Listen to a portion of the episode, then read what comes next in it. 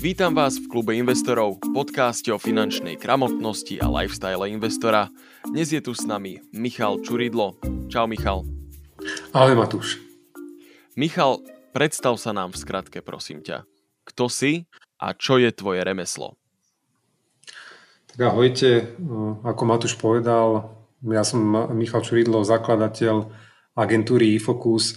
My sme digitálna reklamná agentúra. To slovíčko digitálna je pomerne dôležitá. My robíme len digitálny marketing. Je to špecializácia v dnešnej dobe pomerne nevyhnutná.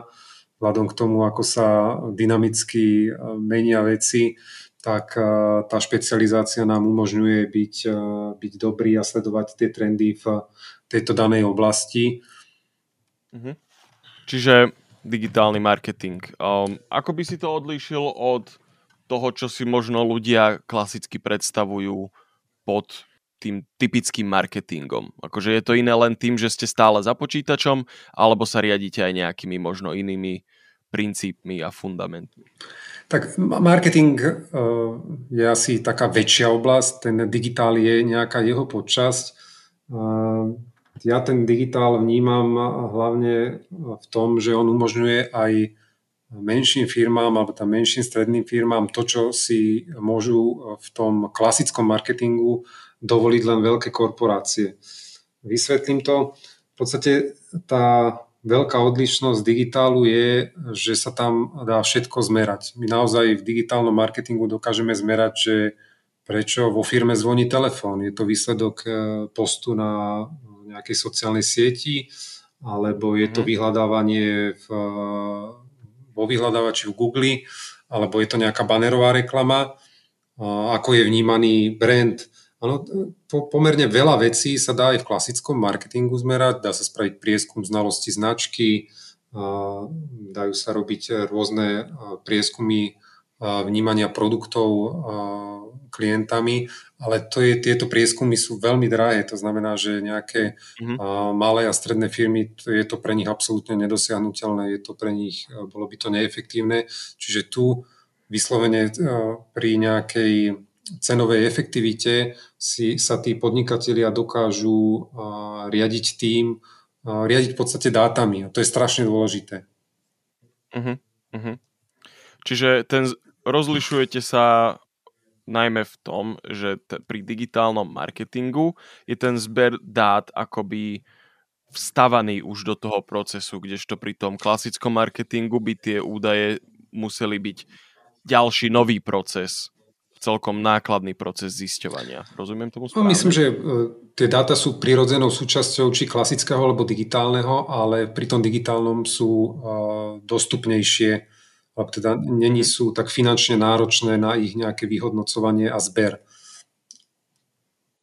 Čiže aj čo sa týka nejakého časového hľadiska, pri klasickom marketingu zadanie prieskumu, realizácia, vyhodnotenie je nejaké časové obdobie, ktoré trvá oveľa dlhšie ako pri tom digitálnom marketingu, kde ja v reálnom čase viem sledovať nejaké trendy a výsledky a na základe toho upravovať svoje akcie.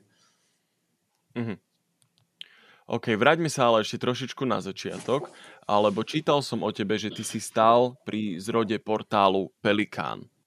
Tak som sa ťa chcel opýtať vlastne aj na ten Pelikán, akože odkiaľ prišla takáto príležitosť, čo ťa to naučilo, čo ti to dalo, ale aj v skratke, keby si nám vedel zhrnúť, pretože toto je aj podcast o kariére a o ľuďoch so zaujímavými kariérami, takú tvoju kariérnu cestu, kde si začal a môžeš potom v skratke opísať aj vlastne, kde si teraz. To slovičko, že stál pri zrode, je možno troška silné, lebo ja som do Pelikánu prišiel, keď už bol v nejakej fáze rozbehu.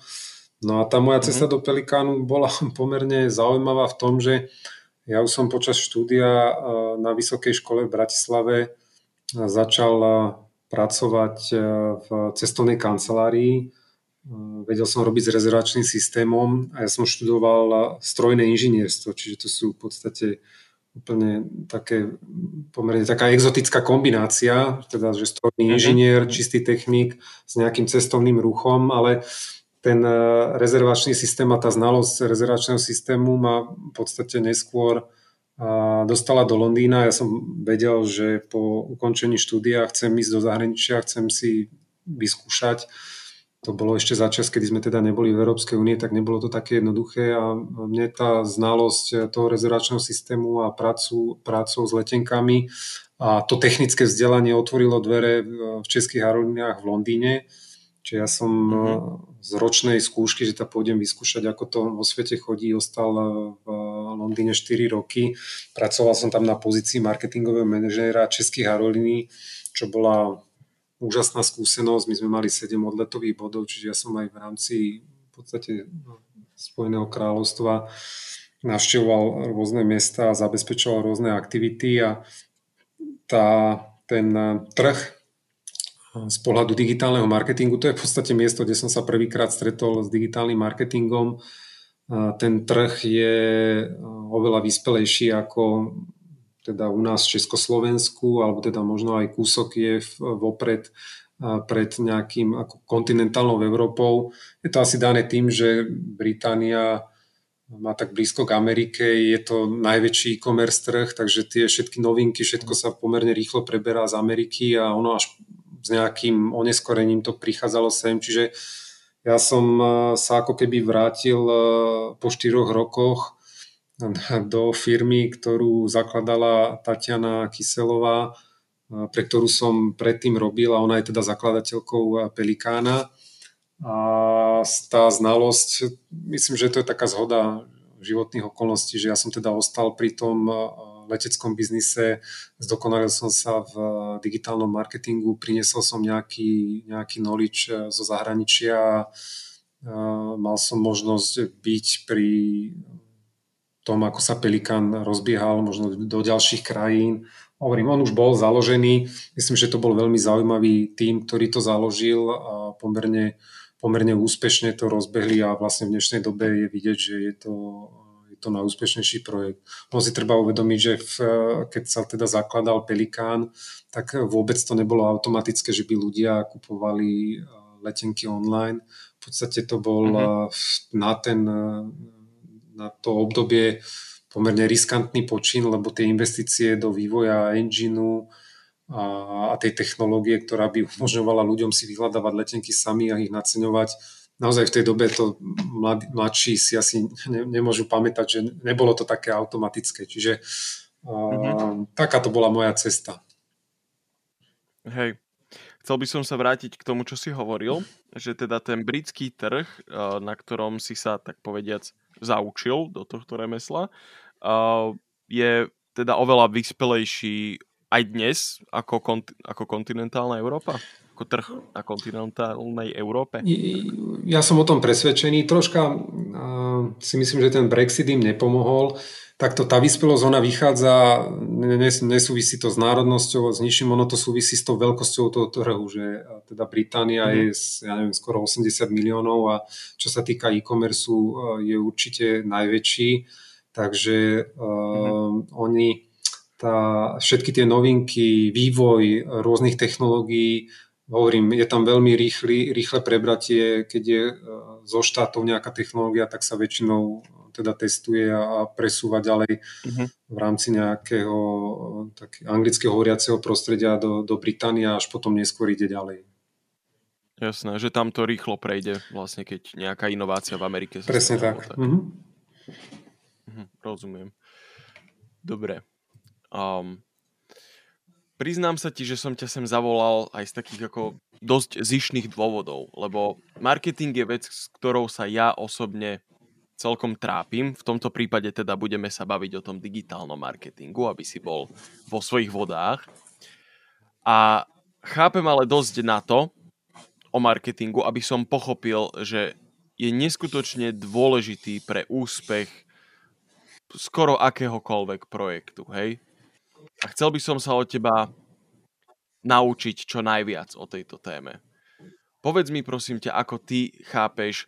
Viem, že si hovoril, že ty si skôr na ten digitál, ale podľa mňa toto, akože by si na toto vedel celkom dobre odpovedať určite, že ako ty chápeš marketing, čo je taká nejaká filozofická platforma alebo nejaké filozofické vysvetlenie toho, čo je podľa teba marketing. Taká zaujímavá otázka. Ja sa často stretávam s názorom, že či už u klientov, ktorí nás oslovia, že teda majú niečo a chcú to predať. Takže to ako má zabezpečiť ten marketing. A to, že či ten produkt je dobrý, alebo či je on záujem, je pre nich druhoradé. Že pre nich je prvoradé, že spravte nám dobrý marketing. No a v tomto ja práve mám ten pocit, že to není úloha marketingu. Ja tak nejako vnútorne cítim a vždy hľadáme taký súzvuk aj s klientom, že hľadáme takú win-win situáciu, že my tým digitálnym marketingom chceme pomôcť tým klientom nájsť zákazníkov, ktorí majú tú potrebu, ktorí hľadajú ten produkt alebo majú nejaký problém a potrebujú ho vyriešiť a ten náš klient poskytuje to riešenie. Čiže ja vidím úlohu digitálneho marketingu v tom, aby našiel taký tento meč pre win-win situáciu klient, zákazník v správnom čase na správnom mieste. Tak toto ja vnímam. Čiže prepájanie ľudí s problémom a ľudí s riešením toho problému. Presne tak. Niekto možno má nejaký problém, ale nevie, že existuje riešenie, alebo nevie, aké by to mohlo byť riešenie, a to už je úloha toho digitálneho marketingu. Áno. Ja som vlastne to spomínal, že tá úžasná výhoda toho digitálu je, že sa tam dá všetko zmerať a je to taká, by som povedal, ožiehavá téma, že v podstate není to tajomstvo Google, Facebook a vlastne všetky tie systémy, pokiaľ sme v digitálnom priestore, nás stále sledujú naše správanie. Ono není tam dôležité, že či som to ja, Michal alebo Matúš, ale nejakým spôsobom nás škatulkujú, vedia o nás, či sme muž, či sme žena, vedia odhadnúť vek, a to je všetko na základe správania sa. Áno, a toto sú v podstate dáta, ktoré vie využiť vo svoj prospech ten inzerent, ten klient, ale tá zmysluplnosť tam príde až v momente, kedy musí byť zabezpečené aj to, že teda tá služba je dobrá, alebo ten produkt je za dobrú cenu, je v správnom čase, čiže je to také komplexnejšie. Mnoho ľudí vníma toto sledovanie na internete a teda vytváranie týchto škatuliek a profilov užívateľov ako trošku takú nejaký etický problém. Ako sa na to díváš ty ako človek, ktorý vlastne je z oboru digitálneho marketingu, kde toto sledovanie vlastne vám poskytuje tie potrebné dáta pre vašu prácu? Ako sa na to díváš? Možno ťa prekvapím, ja to vnímam pozitívne. Vysvetlím, že prečo.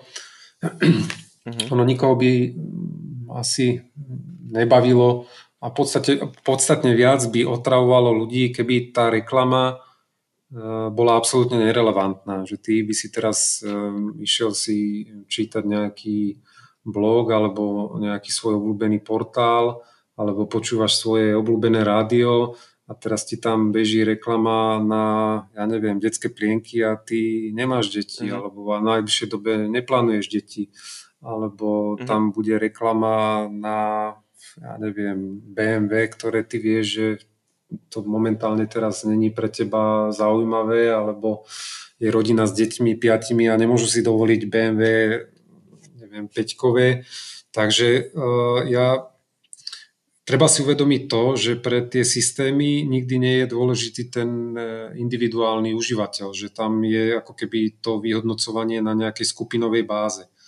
Takže z toho pohľadu ja to vnímam pozitívne, ono v podstate sú veľmi jednoduché riešenia, ako sa dá zabrániť tomu cieleniu a sledovaniu, ale výsledkom môže byť nie úplne najlepšia potom skúsenosť s tými nasledujúcimi reklamami. Hej, mne sa celkom nedávno stala taká akože anekdotická príhoda o tomto, čo hovoríš o týchto necielených reklamách. Išiel som na nejaký taký zvláštny medzinárodný portál. Neviem, či nejaké video som tam chcel pozerať alebo niečo také, nejaký streaming online. A absolútne bez akéhokoľvek, evidentne bez akékoľvek lokalizácie alebo bez čoho mi ukázalo videoreklamu, že musím si pozrieť minútovú videoreklamu. A to bola reklama na niečo indické. To je všetko, čo o tom viem. Vôbec som z toho nepochopil, že na čo to bola reklama, alebo o čom to bolo. Len jediné z toho bolo jasné, že to bola reklama, ktorú som si musel pozrieť. Čiže jasné. Je pravda, čo hovoríš. Je lepšie, keď viem aspoň, že o čom tam rozprávam. Niekedy sa to môže stať, zle sa nastaví buď v systéme, alebo to sledovanie, alebo teda vyhodnocovanie teba ako užívateľa mohlo niekde zlyhať a tým pádom v podstate absolútne nerelevantná reklama bola zobrazená užívateľov. A to je to, čo som spomínal. V správnom čase, na správnom mieste. A to je tá win-win situácia, ktorá keď není, tak aj tých ľudí to bude otravovať. No. Ja si myslím v podstate, že celý úspech Facebooku aj Google je založený na tom, že tie ich reklamné systémy sú není založené len na tom, že či má niekto veľa peňazí a vie investovať do kampaní veľa peňazí a teda bude, keď tak ľudovo poviem, vytapetuje celý internet, že ty teda niekde pôjdeš a stále ťa bude sa zobrazovať nejaká reklama, ale tie reklamné systémy, Google bol teda prvý, Facebook to od nich len odpozeral, vyhodnocujú aj relevanciu reklám. To znamená, že keď je nejaký inzerent, ktorý môže mať strašne veľa peňazí, ale tie jeho reklamy sú ako keby nerelevantné. To znamená, že užívateľia nemajú s nimi interakciu, v podstate vypínajú ich, tak on musí platiť stále viac a viac, až vlastne zistí, že je to nerentabilné. Čiže je tam nejaký mechanizmus regulácie na to, aby aj ten inzerent mal ako keby feedback na to, že či tá reklama je alebo teda nie je relevantná aj v takomto tom nákupnom móde. Rozumiem. Chcel som sa ťa opýtať ešte aj na to, že keď si vravel, že veľakrát sa ti stáva, že dojde nejaký klient za tebou s tým, že má nejaký produkt, ktorý by chcel predať a považuje teda za vlastne vašu úlohu ako marketérov alebo digitálnych marketérov, aby ste mu pomohli ten produkt, nezávislo od toho, či je to dobrý produkt alebo či je záujem, ho proste predať. A v tomto kontexte sa chcem opýtať podľa teba, čo je teda takým návodom na úspech, keď človek za tebou príde, čo by mal mať v tej hlave ujasnené, že s čím prichádza, aby sa vám obom čo najlepšie spolupracovalo. Zaujímavá otázka. Je veľmi dobré, keď ten klient má za sebou nejaký prieskum trhu. Že to není tak, že on sa spýtal suseda a sused mu povedal, že je to dobré, tak ja som sa teraz rozhodol, že to idem predávať. Dobrá znalosť trhu a daného odvetvia je akože kľúčová. To by som povedal, že je taký akože úplne taká esencia. A potom možno aj ten cieľ. Je veľmi dobré mať ako keby správne a tak zdravo mať premyslené, že kde chcem byť o rok, kde chcem byť o 3 roky. Že nie je nič horšie, ako keď klient po 3 mesiacoch je teda nervózny, že mal očakávania, ktoré v podstate nekorešpondujú s realitou. Áno? A to akože z reálnych prípadov, že niekto je už po 3 mesiacoch nervózny, kdežto, ako som hovoril, pri tom digitále sa dá všetko zmerať a ja som pomerne otvorený človek a snažím sa to robiť tak transparentne aj všetkým klientom vysvetľujem, že my nemôžeme garantovať ten úspech, ale máme metódy a spôsoby na to, ako vieme tie výsledky stále zlepšovať. To znamená, že keď ja spustím kampaň, ten klient má nejaké predpoklady, očakávania, tak my mu do 6-8 týždňov vieme dať nejaké predbežné výsledky. Áno, že takto sa to vyvíja, aká je miera konverzie, to znamená, že koľko z návštevníkov sa stávajú klientov. A teraz sú na to nejaké benchmarky, je to veľa, je to málo? Tak, ak je to málo, tak hľadajme ten bottleneck, hľadajme to, že prečo ich nekonvertuje viac, keď vieme, že benchmark hovorí, že by to mohlo byť vyššie. A to je zase, potrebujeme ďalšie, možno 6 týždňov, možno 8. To zase závisí od veľkosti tých dát na to, aby sme túto hypotézu potvrdili alebo vyvrátili. Čiže v tom digitále, a to ja to mám veľmi rád osobne, je to taká nekonečná cesta optimalizácie hypotéza ako predpoklad, potom si treba k tomu spraviť nejakú dátovú analýzu, musí tam byť nejaká štatistická relevancia, ja som povedal, že 6-8 týždňov, ale niekedy to môžu byť 2 týždne, ale zase ten klient musí byť dosť veľký, musí tam byť dostatočné množstvo dát, aby sme mohli s nejakou pravdepodobnosťou povedať, že áno, ten dôvod pre nižšiu konverziu alebo nižšiu návštevnosť alebo nižšiu obľúbenosť je z takéhoto dôvodu a teraz ideme testovať, neviem, iný vizuál, iné rozloženie stránky, iný počet krokov nákupného procesu. Čiže keby som sa vrátil k tej tvojej otázke, je dobré mať nastavené tie očakávania. Tých klientov našich, čo chodia teda za nami, vždy sa snažím takto pomerne ako keby priamo pripraviť na to, že ten digitál je síce úžasný, všetko sa tam dá zmerať, ale tiež to není ako keby nejaký zázračný prútik, že teraz my spustíme kampane a sú aj teda také prípady, ale je ich skôr menej, môže to byť aj vec náhody. Proste je to tvrdá práca, tvrdá poctivá práca, ktorá privedie toho klienta do cieľa. My mu môžeme pomôcť ako keby s tými nastaveniami a s knowledgeom všetkých najmodernejších techník digitálneho marketingu. Hej. Čiže byť na to mentálne nastavený, že nie, že prídem za marketérom a on zo mňa urobí boháča jednoducho, ale že to bude tvrdá práca, že budete testovať tie hypotézy v cykloch a môže to nejakú dobu trvať, kým to prinesie ovocie. Presne tak? Je to tak. Poctivá práca, nič iné. Jasné.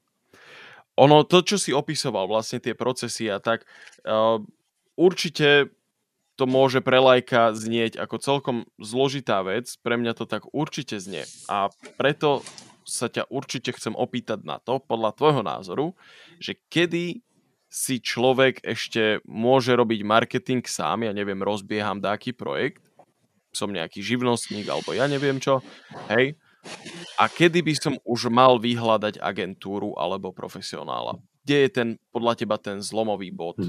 Veľmi zaujímavá otázka. Podľa mňa je to o prioritách, lebo v podstate v dnešnej dobe všetko je na webe, keď som teda tam mal takú hlášku. Čokoľvek, nastavenie reklám v Google reklamnom systéme, vo Facebooku, v akomkoľvek, na LinkedIne. Všetko si vyvede ten klient nájsť na YouTube videách, v článkoch, blogoch. Len teda naštudovať si to mu bude trvať možno desiatky hodín, možno ak teda by to chcel priviesť v nejakej perfekcii, tak možno, že stovky hodín. A niekto, kto má peniaze, podľa mňa nemá čas. Niekto, kto nemá čas a peniaze, tak je to ešte väčší problém, ale v princípe tá agentúra, my napríklad robíme aj predikčné modely, čiže ono sa dá ako keby predikovať, že pri nejakom vývoji, koľko tá agentúra môže priniesť. Čiže treba si uvedomiť ešte jednu vec, že ten digitál je, ja už som teda rozdelil, že teda ten tradičný marketing my nerobíme, že my sa špecializujeme na ten digitál, som sa teda vyhranil, nás v agentúre je 9 a ten digitál sám sa ešte delí na rôzne veľké časti, ja neviem, sociálne siete, optimalizácia stránok pre vyhľadávače, PPCT, PPPlik, to sú platené kampane, programovanie chatbotov, web stránok, grafika. To sú tak rôzne činnosti, že podľa mňa ten klient sám zistí, že veľmi ťažko jeden človek môže byť aj kreatívny, aj analytický, a ešte aj strategický. Čiže ten klient podľa mňa sám príde v nejakom momente na to, že buďže to nestíha, to je akože jedno také pravidlo a ja si myslím, že v tom by tá agentúra mala byť vždy akože prospešná, že ten klient, ako sme sa bavili, že ten úspech je založený na tom, že on niečomu rozumie a poctivo by to chcel teda budovať. A teraz predsa sa nemôže prevteliť a snažiť sa byť špecialista na digitálny marketing. Takže podľa mňa je efektívnejšie, keď v nejakom momente zistí, že ale chcem robiť, čo ma baví, som v tom dobrý, budem to robiť poctivo a vy, agentúra, ma odbremente časovo a robte to a tie výsledky, ktoré mi prinesiete, budú oveľa efektívnejšie. Ale že by som vedel povedať nejaké exaktné, že pri akom počte zamestnancov alebo pri akom obrate, je to naozaj veľmi individuálne. Dá sa, hovorím, spraviť nejaký predikčný model, kde sa dajú namodelovať nejaké situácie, že aký prínos má tá agentúra. Mhm. Jasné, rozumiem. Vždy, keď som si niečo čítal o marketingu, tak jedna z prvých vecí, ktorá na mňa vybehla, bolo to, že treba si pri akomkoľvek projekte určiť cieľovú skupinu. Zhodujeme sa na tomto, že je to aj podľa teba tak? Určite, je to jedna z kľúčových vecí, áno. Musím vedieť komu a možno aj prečo, to je taká možno až filozofická, ale že prečo, aké sú tie moje vnútorné motivácie. Ak teda dovolíš, tak ešte k tomu, že prečo, to sa mi teraz pomerne často deje, keď teda sa stretnem s niekým, tak každý že vy sa teraz musíte mať super, že tá korona, že ten digitál, že to ide samé, všetci to chcú.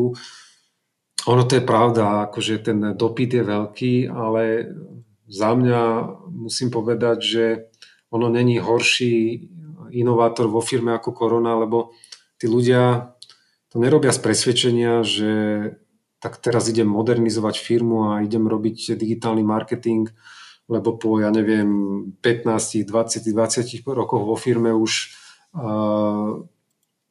nechceme robiť výstavy alebo katalógy, alebo korona nám to neumožňuje. Oni to idú robiť z donútenia, lebo teda inú možnosť nemajú. No a to je, si myslím, že veľmi zlá ako keby motivácia robiť digitál.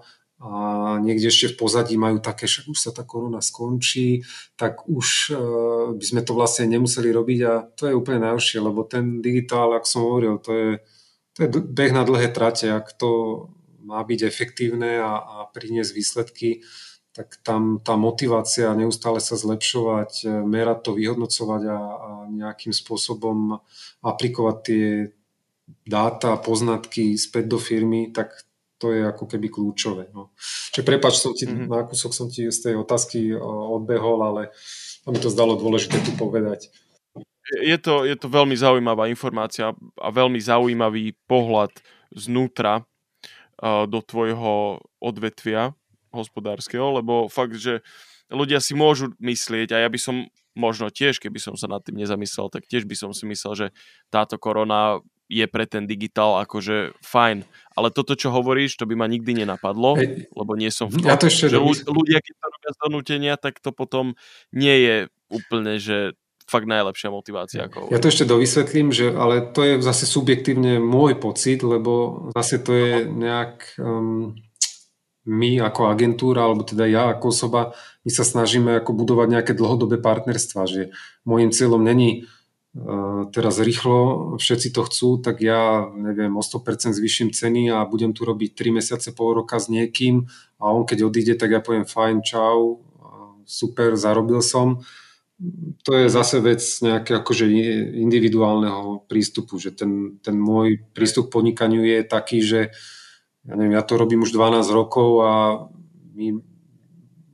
mali sme teraz klienta, ktorý to korporácia odišli od nás po 10 rokoch, nie že by boli nespokojní, ale teda korporácia väčšinou nakupuje hromadne a my proste roky robíme s klientom. Keď príde, nehovorím, že je to vždy, ale v podstate taký ten partnerský prístup alebo snaha vysvetliť a naozaj to robiť poctivo, keď je na obidvoch stranách, tak to je radosť pracovať. A potom aj tie výsledky sú úžasné a vidieť, sledovať, ako ten klient sa zlepšuje a posúva.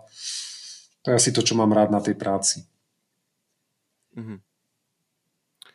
Vráťme sa ale teda k tej cieľovej skupine, kde sme začali. Okay.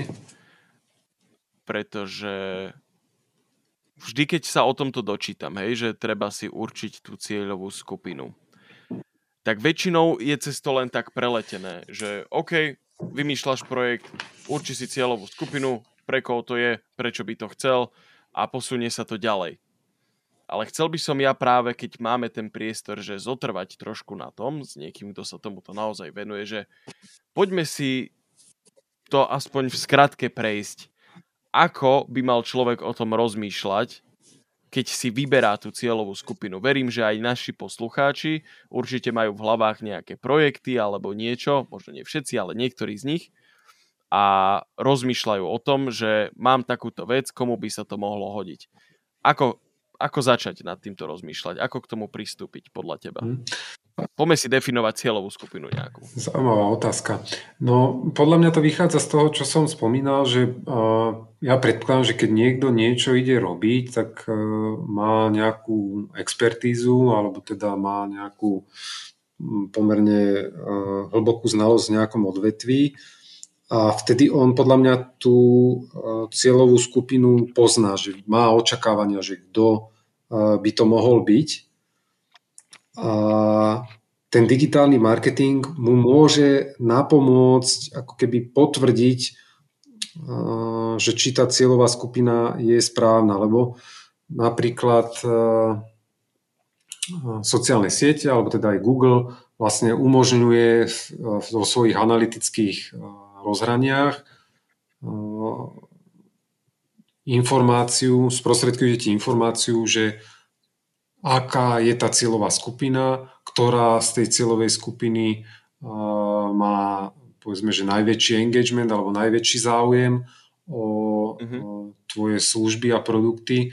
Čiže neviem si predstaviť niekoho, kto by začal že úplne v cudzej oblasti a tú cieľovku by si len veľmi zhruba odhadol. Mohlo by to byť nepresné, ale zase pri tom digitálnom marketingu by sa mu to ukázalo. Áno? Sú nástroje ako Google Analytics, to je taký bezplatný nástroj od Google, ktorý v podstate vyhodnotí od veku, pohlavia, cez záujmy tých užívateľov a tam už hľadám tú afinitu. Trafil som, netrafil som, možno, že ma prekvapí, ja neviem, pri nejakom projekte, že ženy možno, že vo vyššom veku, ako sa očakávalo, majú väčší záujem a potom už je to na tom danom podnikateľovi, že ako zareaguje. Áno. Áno. Čiže ono sa to do nejakej miery, keď to tak poviem jednoducho, že utrasie aj samé. Že ja si dačo vymyslím, že OK, tak to si to predstavujem, že títo ľudia by mohli mať záujem a na základe tých dát, ktoré z toho digitálu získam, zistím, že možno je to trochu iná tá cieľovka, alebo trochu niekto iný na mňa reaguje oveľa viac ako ten, kto som si pôvodne myslel. Presne tak, a je to potom o tom, že či sa teda prispôsobíš a teda budeš reflektovať na to, alebo teda si povieš, že nie, ja budem hluchý a slepý a budem predávať svoj produkt a službu na nesprávnom mieste a nesprávny čas, lebo som si to na začiatku tak zadefinoval. No. Hej. Niekde som počul, a teraz akože pokazím tie miery alebo tak, ale chcel by som to tu spomenúť, že správna cieľová skupina by mala byť, že centimeter široká a neviem koľko metrov hlboká. Povedal som to nesprávne? Alebo ako to má byť správne? Povedz to, prosím ťa. Ty. To neviem vôbec. Nie? Neviem, čo ty myslel. Aha. Tak ešte raz, tá cieľová skupina podľa mňa však môže byť ako tak širšie definovaná, ona sa potom ako keby sama vykryštalizuje. Uh-huh. A hovorím, ten digitál je naozaj úžasný v tom, že keď si to dlhodobo sledujem a viem sa v tých dátach pohybovať, tak mi dá odpovede v podstate na všetky otázky, ktoré ma okolo tej cieľovej skupiny zaujajú. Ak som to správne pochopil, tak to malo znamenať to, že mal by som presne vedieť, na koho cieľim, že ja neviem, na 50-ročných kamionistov a vedieť, že tých kamionistov je strašne veľa, ktorí splňajú akože tieto moje, a to je moja cieľová skupina, ktorým chcem to predávať. Teda asi niečo takéto tým bolo myslené. Tam možno to bolo myslené ešte tak, že teda tá cieľová skupina, keď sa zadefinuje, tak je potom ešte dobre spraviť si persony. To je taká technika, kedy si vlastne snažím tú cieľovú skupinu ako personalizovať do nejakých virtuálnych postáv. Ano? Že poviem, že toto je teda Janko Hraško, on je kamionista a okrem toho, že je kamionista s veľkou pravdepodobnosťou, ja neviem, fajčí cigarety nejakej značky, alebo chodí veľa do prírody, alebo áno, čiže snažím sa, aby som potom vedel nejaké ďalšie cielenia alebo nejakú afinitu k niečomu nájsť, tak sa snažím ho virtuálne personalizovať, áno, dokonca sa tam aj fotka dáva, má deti, nemá deti, býva v malých, veľkých mestách, čiže je to potom ako keby ľahšie uchopiteľné, ako keď je len nejaká technokraticky popísaná cieľová skupina. Hej. Je to dobrá technika, to odporúčam každému, ako tvorba person je také akože ľahšie uchopiteľné, je to také hmatateľné, ako keď sa bavíme len o cieľovej skupine, kde v podstate je to také veľmi... virtuálne, áno, neuchopiteľné. Áno. Čiže si vytvoriť doslova ako postavu, ako keby, áno, že si píšem scenár, že toto je nejaký človek. Tak ono tých postav môže byť aj viac, áno, že teda aj tých kamionistov, keď ich spravím dvoch, lebo je tam nejaká výrazná odlišnosť, môže byť veková, môže byť z pohľadu, ja neviem, sociológie alebo demografie, tých aspektov môže byť viac. Kto je na Slovensku kráľom digitálneho marketingu, podľa teba? Uha, to je veľmi ťažká otázka. Nemusí byť kráľ, v zmysle kráľ najväčší, najlepší, najbohatší, alebo čo, ale že sa ti páči, čo robia a ako to robia. Je to niečo, čo by sme mohli sa naučiť. Tuto odpoviem, že z nedigitálneho pohľadu ja som z Piešťana a teda by som držal taký lokál patriotizmus, že Patrík Vrbovský je král marketingu. Teda rytmus. Je to pán. Hej, to je dobrá odpoveď, to by som tiež akože povedal aj ja. Vyrastali sme spolu na sídlisku, ako nepoznáme sa, len teda akože z videnia ako chlapci, čo behali niekde tam akože po sídlisku, ale to, čo ten chlapec dokázal a v podstate ako to marketuje, všetok rešpekt, hej. No. Myslíš, že on má na to len taký akože fakt, že talent, alebo naozaj to študuje? Podľa teba. Myslím si, že to je kombinácia, že akože prirodzene niektoré veci veľmi dobre vie uchopiť, ale myslím si, že už aj v dnešnej dobe to má profesionalizované a už to není nejaká vec náhody. Takže, ale určite k tomu patrí, že musí nejaké vrodené danosti a aj inštinkt. To sú veci, ktoré sa ťažko nejak akože učia, ale myslím si, že je ako prirodzený talent. Zaujímavý pohľad na marketing som tiež nedávno získal. Neviem, či teraz z webináru alebo z knihy, ale hovorili tam o marketingu ako o investícii. Že teda dám do marketingu nejaké peniaze a tie peniaze sa mi v najlepšom prípade niekoľkonásobne vrátia. Dá sa podľa teba takto na marketing pozerať? Alebo vnímaš ty marketing týmto spôsobom? Áno.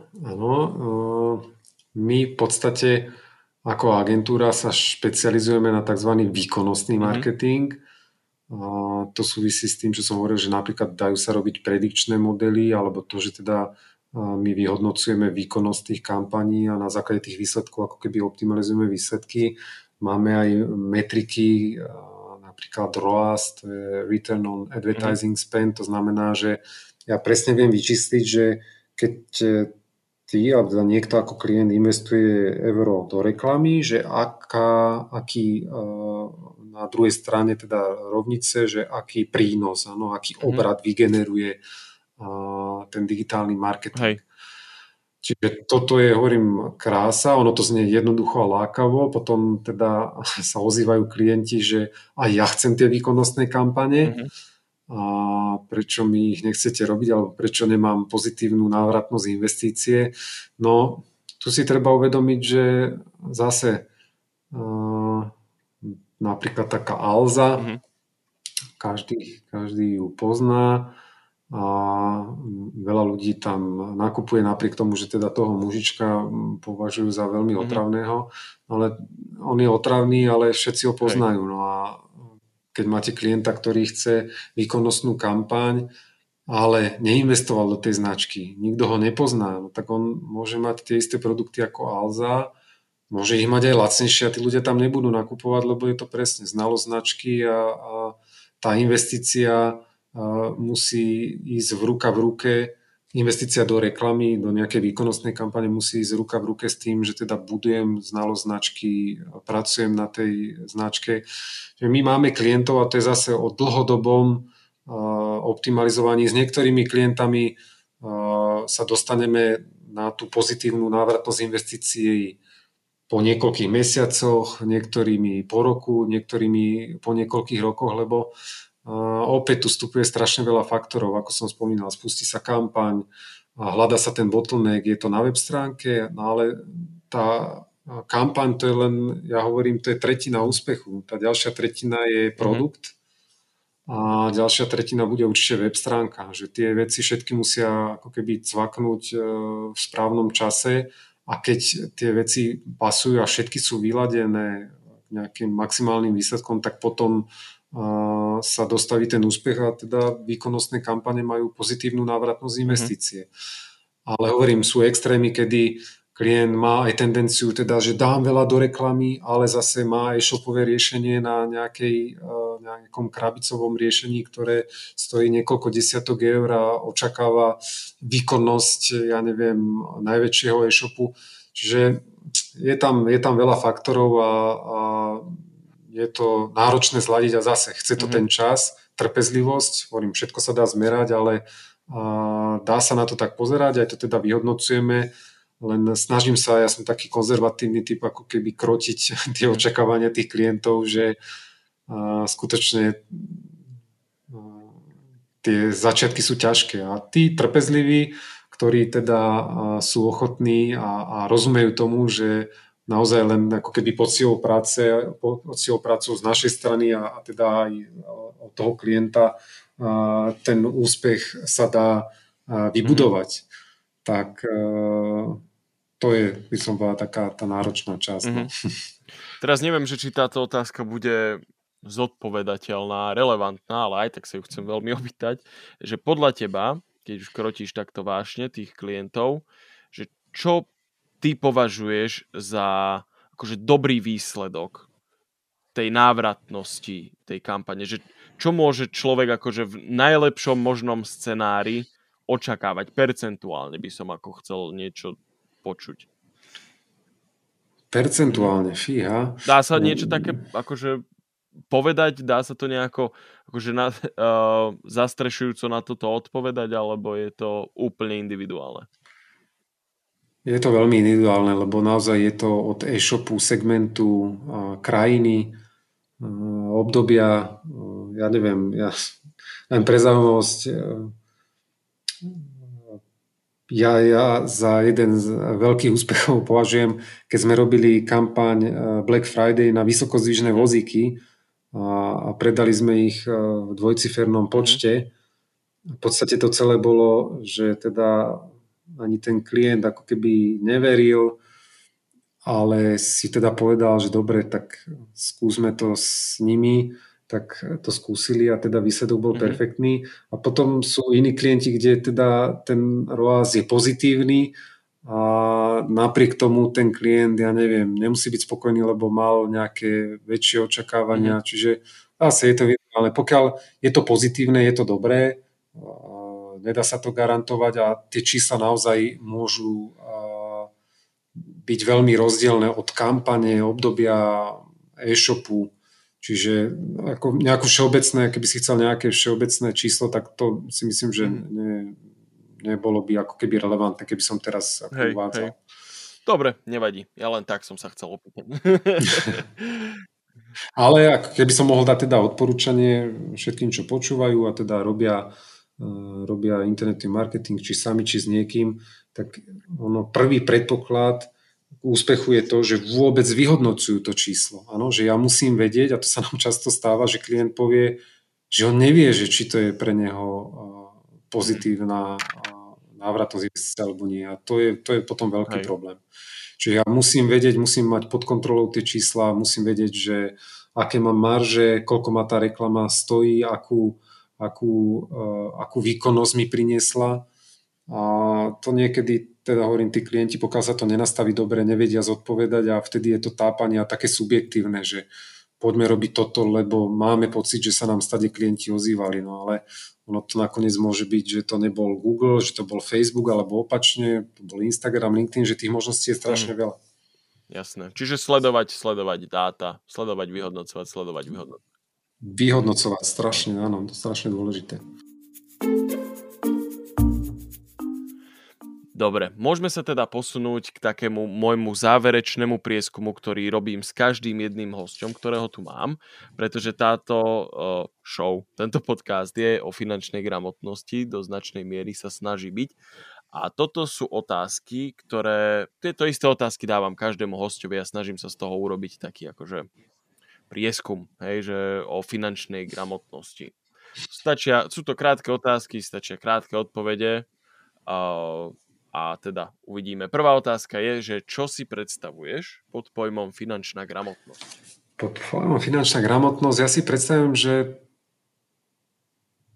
osoba spraví rozhodnutia finančného rázu, ktoré ho neohrozia. Že ja, alebo teda kdokoľvek musí vedieť spraviť rozhodnutie, či si zoberie, ja neviem, na splátky televízor alebo hypotéku a musí vedieť, že či ho to neohrozí. Podľa mňa to znamená finančná gramotnosť. Je toto téma, ktorej si sa niekedy tak vo svojom živote ako venoval, že zamýšľal si sa nad týmto aktívne, že tá práca, ako hlavne s osobnými financiami, myslím, určite ako podnikateľ si riešil peniaze, financie, účtovníctvo a všetko. Ešte tuto možno ani nie, že firma alebo domácnosť. Ja taký, akože za mňa, ja mám teda 3 deti a ako náhle dosiahli 8 rokov, tak ja som im otvoril v jednej banke účet, lebo teda to bolo od toho veku možné a ja sa snažím deti vychovať finančnej gramotnosti, takže vreckové dostávajú na účet a manažujú si vlastne svoje peniaze a robia svoje nákupy, svoje nákupné rozhodnutia a podľa mňa to je spôsob, ako ich vychovať finančnej gramotnosti. Lebo keď teda prídu niekde a niečo chcú, tak hovorím, samozrejme, není problém, nech sa páči, tu máš svoju kartu, máš svoj účet, tak si Kuba. Vtedy vidím, že to funguje úplne inak, že teda keď tie rozhodnutia robia sami za seba a s nejakým zreteľom, vidinou si šetrí, ja neviem, na počítač alebo na niečo, tak aj kroti tie vášne a podľa mňa presne robí také tie rozhodnutia, ktoré ho neohrozia. Neohrozia tie ciele. Hej, vychovávať deti k finančnej gramotnosti je veľmi, veľmi dôležité, áno. V minulom podcaste sme tu mali jednu pani učiteľku, pani Tomovčíkovú a ona je jedna z tých akože relatívne mála učiteľov, ktoré sa ako aktívne venujú finančnému vzdelávaniu detí a naozaj, že som veľmi rád za takých ľudí, aj za to, že aj keď ľudia to robia súkromne, ale aj keď to robia inštitucionálne, že fakt s tými deťmi treba pracovať. Tieto dobré návyky. Je to tak. Do čoho, ak chceš ešte reagovať, kľudne môžeš? Nie, je to tak, ja si tiež myslím, že ten školský systém teda by mal ako keby napomôcť a podľa mňa to zmenší aj spoločenské problémy, ktoré sú tu, pomerne vysoký počet exekúcií, ľudia si nevedia proste odhadnúť, čo môžu, čo nemôžu, odhadujú to len na základe toho, že či ja neviem, náhodou susedia nemajú a ja chcem mať tiež, že to sú obrovské problémy, ktoré treba riešiť a v podstate to nikdy sa neriešilo, ako investovať a jeho finančná gramotnosť je podľa mňa ešte tá úroveň pod tým. No. Do čoho rád investuješ? To, čo rád investujem, ja sa teda priznám, že v rámci teda aj toho digitálneho marketingu to je taká oblasť veľmi dynamická, strašne veľa noviniek, stále sa tam veci menia, takže ja v podstate aj čo sa týka nejakých finančných investícií, tak som vyskúšal všeličo cez Bitcoin, nejaké peer-to-peer pôžičky, takže ja by som povedal tak, že diverzifikujem riziko a skúšam všetko, čo sa objaví.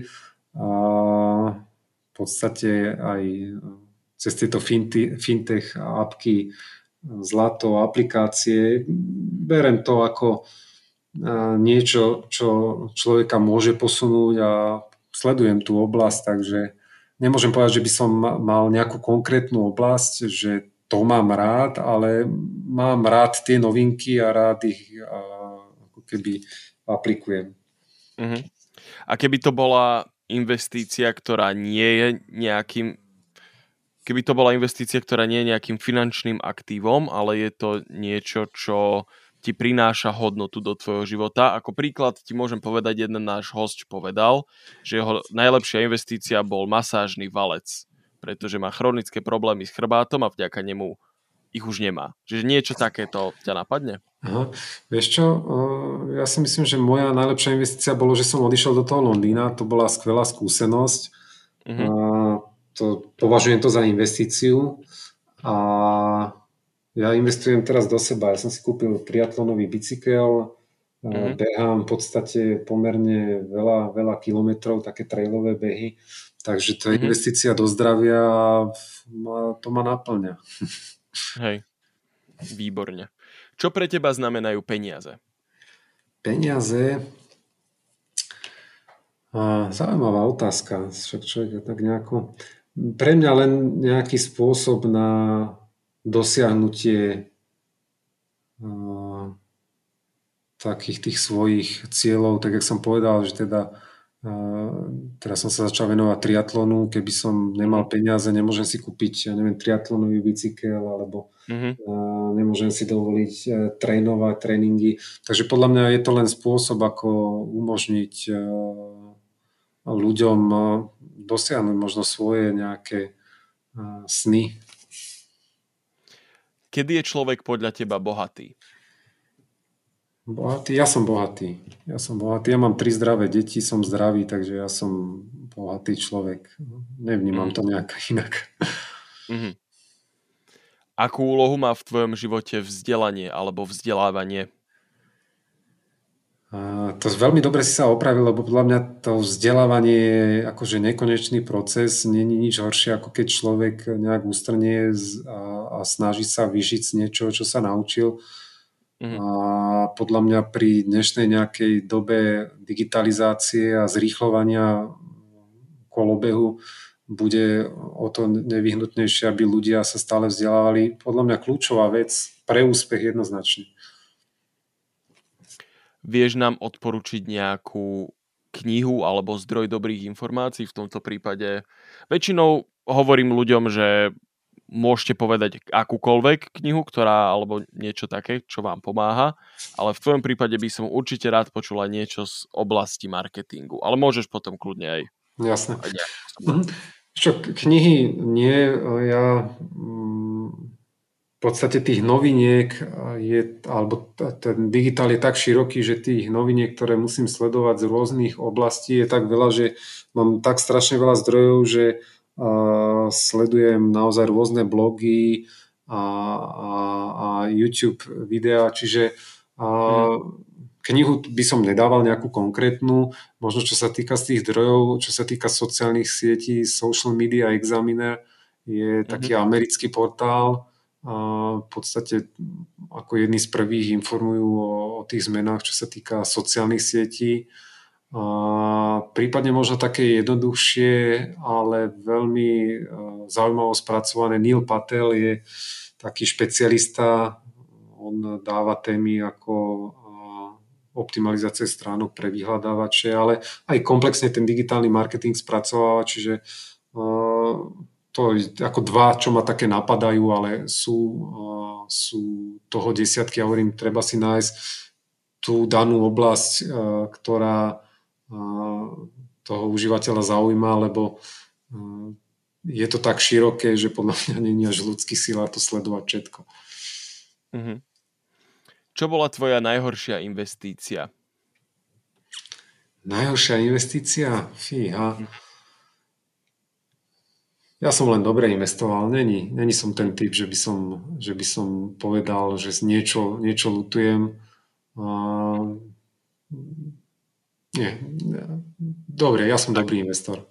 A keby som trošku upravil tú otázku, že čo považuješ za zlú investíciu? Nemusíš to robiť ty, ale dajme tomu, že sa s tým stretávaš a nedáva ti to veľmi zmysel, prečo to ľudia robia.